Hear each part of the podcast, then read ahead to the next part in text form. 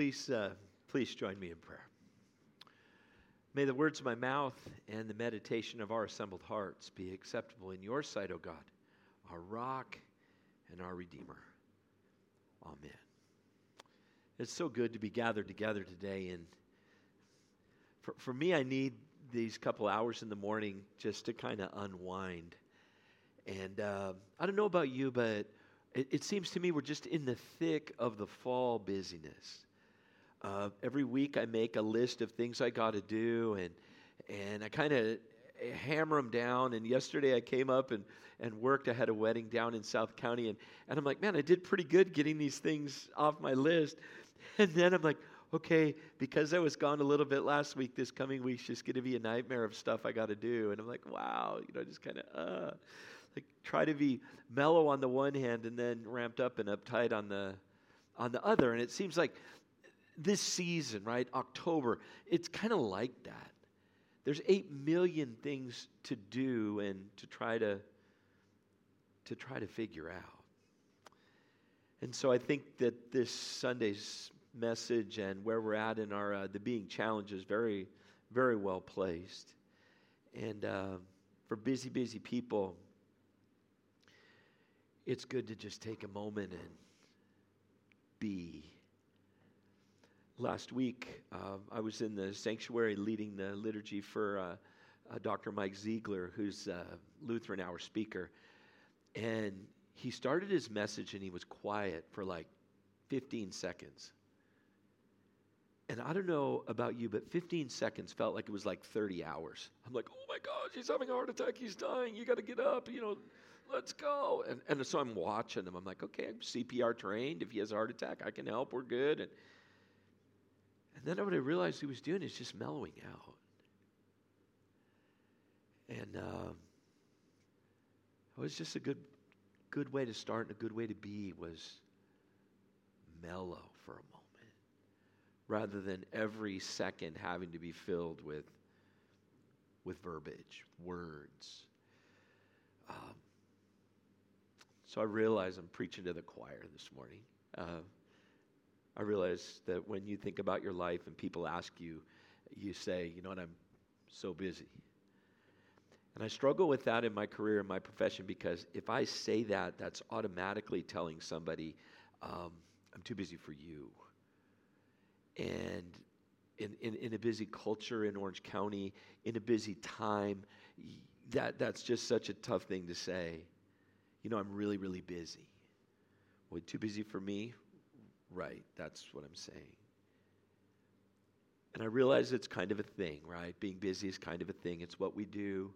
Part of it is because I think that we, we believe that by having so much to do, we maybe we'll stumble across a sense of meaning in our lives. That maybe if we just do enough things, we'll, we'll, we'll, we'll stumble into the right thing and then we'll feel really good about ourselves and go, hey, that was pretty good. You know, that was solid. I, I did all this stuff and this one thing tied it all together. My life was integrated for just a moment and it felt so good.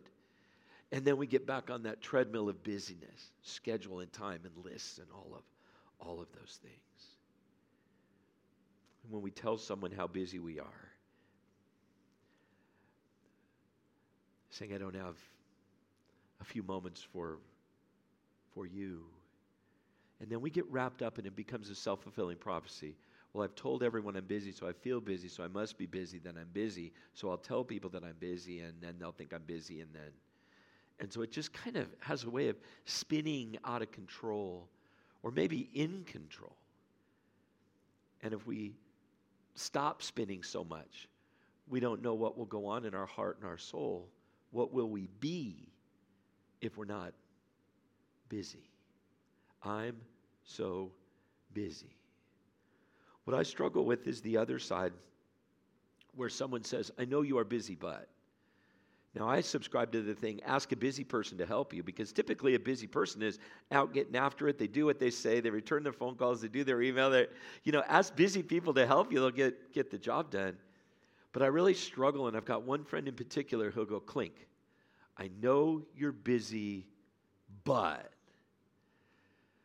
And what I feel guilty about on that is, is, is what vibe have I given off? That, that my friend makes the assumption that I'm busy. Have I come across as curt and short? Am I just exhausted in the big bags under my eyes? They're like, oh my gosh, he looks horrible. He must be busy. I'm like, Ugh.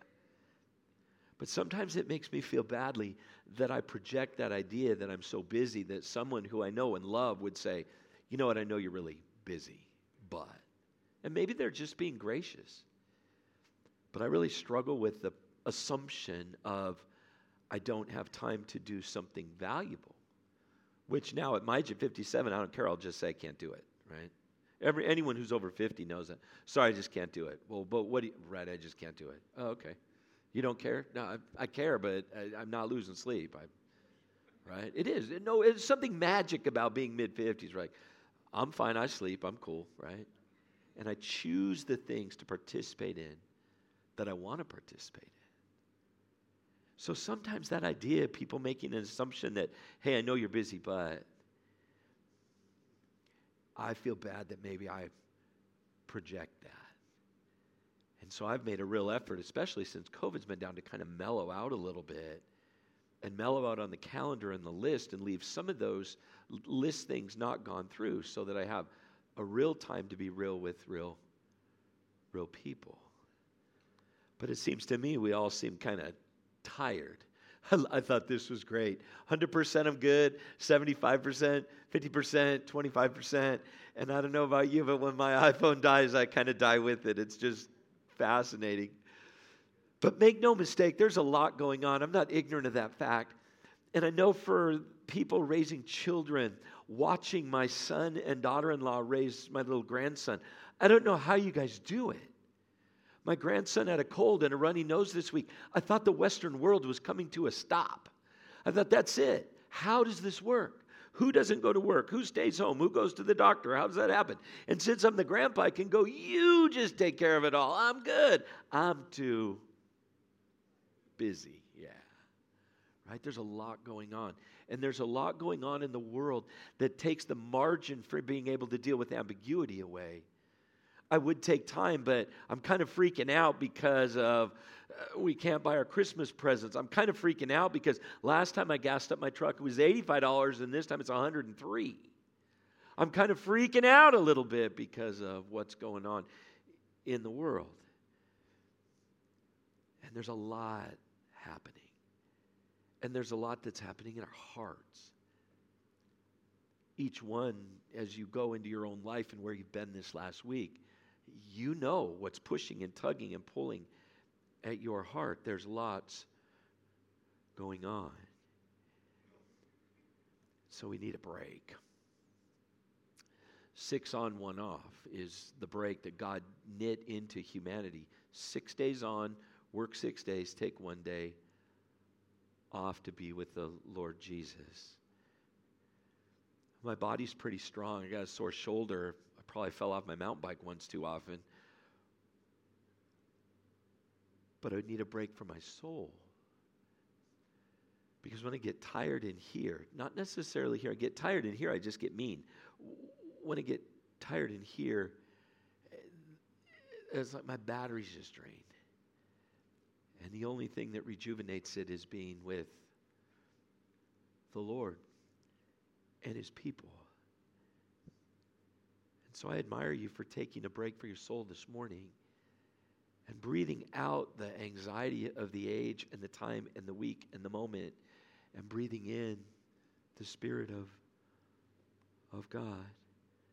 Because sometimes we just need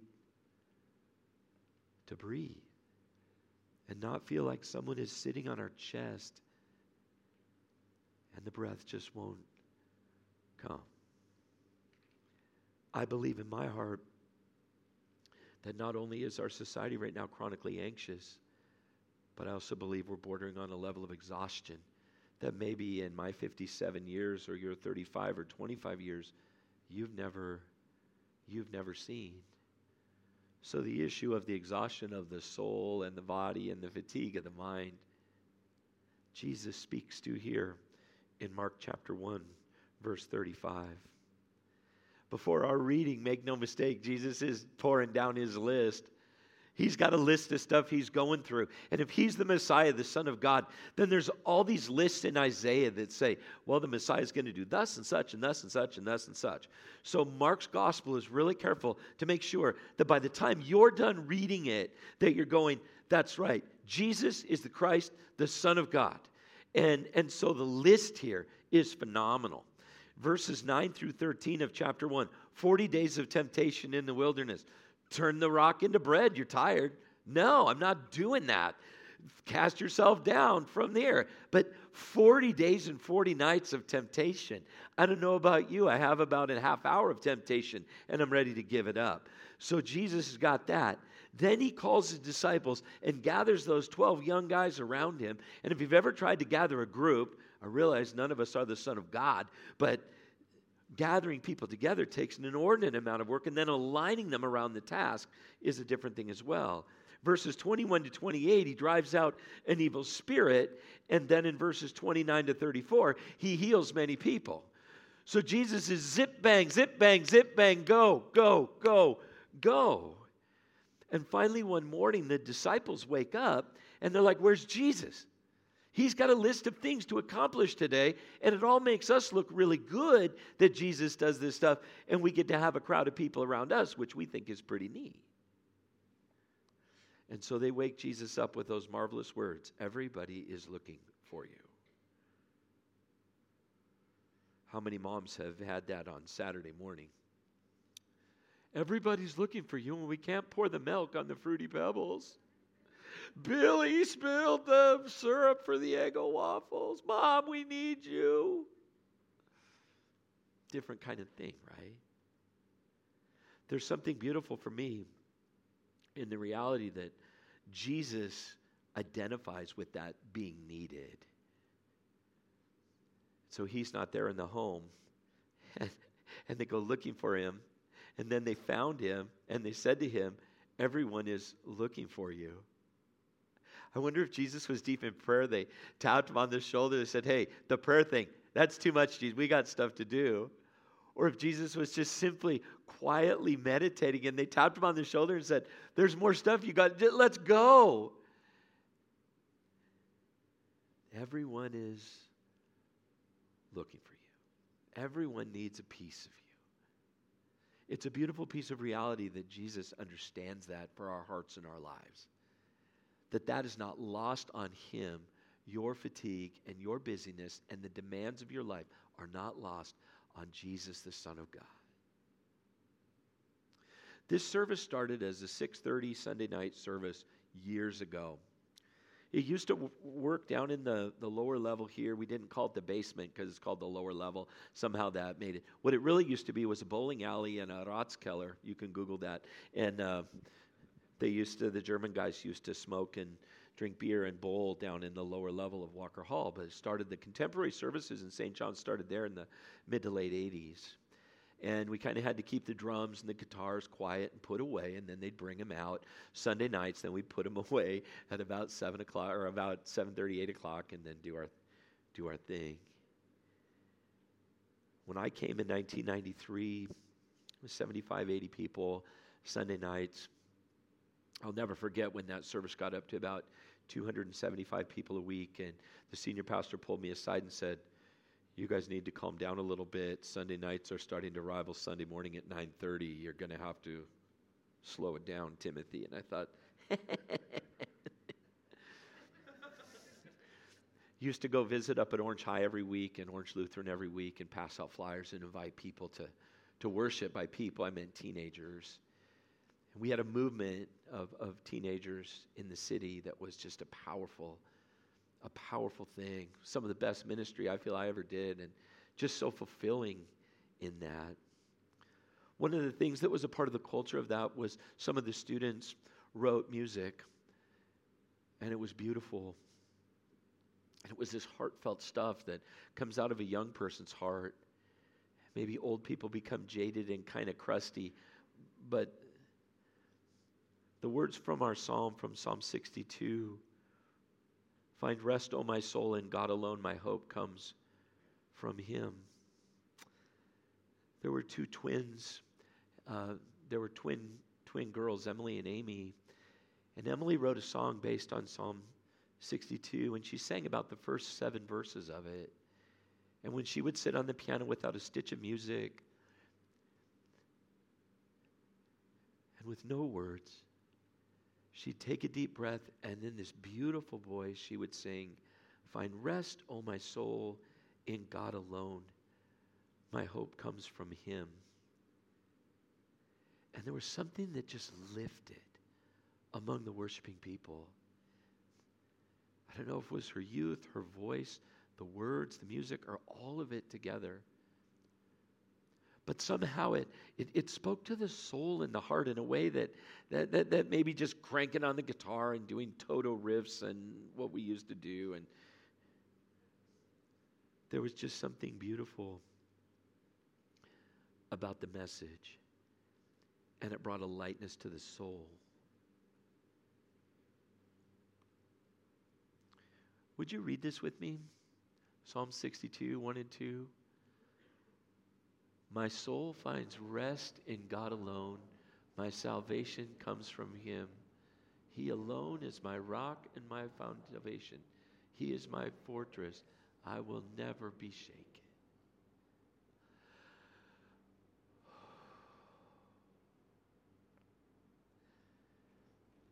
Maybe we don't need to be by ourselves to have that moment of solitude. And maybe in the community of the church, in the community that's in the auditorium this morning, that God can come down individually to us and say, I love you and I'm with you and you will not be shaken. I love that. The idea of seeking solitude. Sometimes it has to do with where we are, and sometimes it doesn't. Sometimes I'm really grateful when I don't have cell service, like on the way to Death Valley. And I have to look at my wife and say, Hey, what do you want to talk about? And she says, Certainly not football. Sometimes it matters where we are. Sometimes we're in those beautiful places. I think of the stars at Joshua Tree. I think the solemnity of the Grand Canyon. I think the beauty of the Red Rock at Zion National Park. And I love that kind of stuff. Sometimes just being in our car and having a moment of quiet is a marvelous blessing from, from God.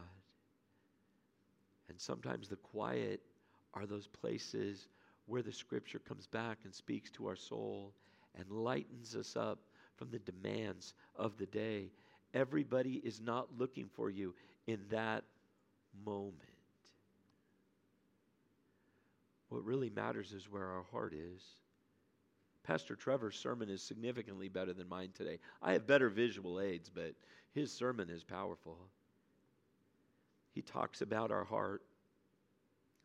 I'm not sure in Western thought we think enough about our heart. We think about our bodies and exercise, and think our minds and how smart we are. But sometimes the ability for God to move our heart, when we feel shaken, for Him to hold it in His own hands allows us a sense of relief that we only find through relationship with our Lord Jesus Christ. The focus of our ministry, if you haven't noticed, has not been in getting everything up the way that it had been before COVID and filling our calendar, our schedule with so many things that people are so exhausted and so tired. The focus of our ministry has been doing the right things so that people find a connection to God in their soul. Stefan and the work that his team is doing with the music here and the music across the campus is a whole different thing than what we've had. Because we want your souls to be lightened, your hearts to be fed, and your lives to be anchored and rooted in our Lord Jesus Christ.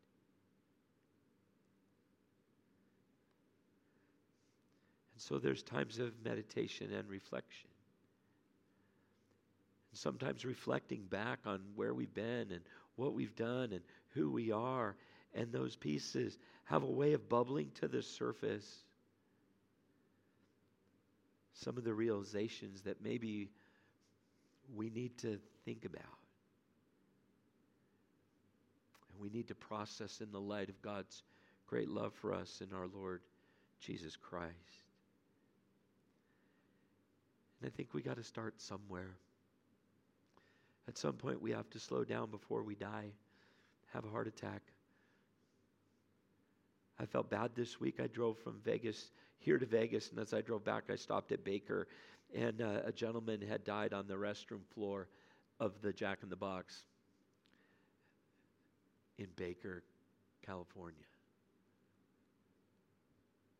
And I thought, wow, what a way to go. Uh uh And so, enlightening our soul, we start somewhere. Memorizing one verse of Scripture, turning the radio or the podcast off for two minutes in the truck, sitting quietly for 15 minutes before everyone gets home and things go bonkers. I encourage you this week to start somewhere. For you, it might just be 30 seconds of quiet and peace. You may look at me and go, Pastor Tim, I can do 45 minutes standing on my head. Then God bless you, but don't stand on your head. And if you want to memorize the scripture, here's one for you from Psalm 62, 5 through 7. Let's read this together, please. Find rest, O my soul, in God alone. My hope comes from Him. He alone is my rock and my salvation. He is my fortress. I will not be shaken. My salvation and my honor depend on God. He is my mighty rock, my refuge. When I think about that, I can go back to Emily and Amy singing in beautiful harmony those words. And somehow it lightens the soul, re energizes, re strengthens redraws some of the parameters of my life and reminds me that God is close and that God loves me. It's interesting Jesus' response from Mark 138, where he, he says, Okay, fellas, they tap him on the shoulder and, and he says, Okay, we got to go somewhere else. Let's go to the nearby villages so I can preach there also. That is why I have come. And so, the seal of the presence of God in our soul is the seal of the cross. God comes to us because He's removed everything that would keep us from Him. My salvation, my honor depend on God. And so I look to the cross and I lead you this morning to that cross where a solitary man died with a crowd all around him and became the Lamb of God who takes away the sin of the world. So that when God looks at you and me, there's not a heaviness to God, there's a lightness to God. His love for you sealed in that sacrifice so that you can be 100% sure of His love, His care, His intervention for you. Find rest, O oh my soul, in God alone my hope comes from him. Amen.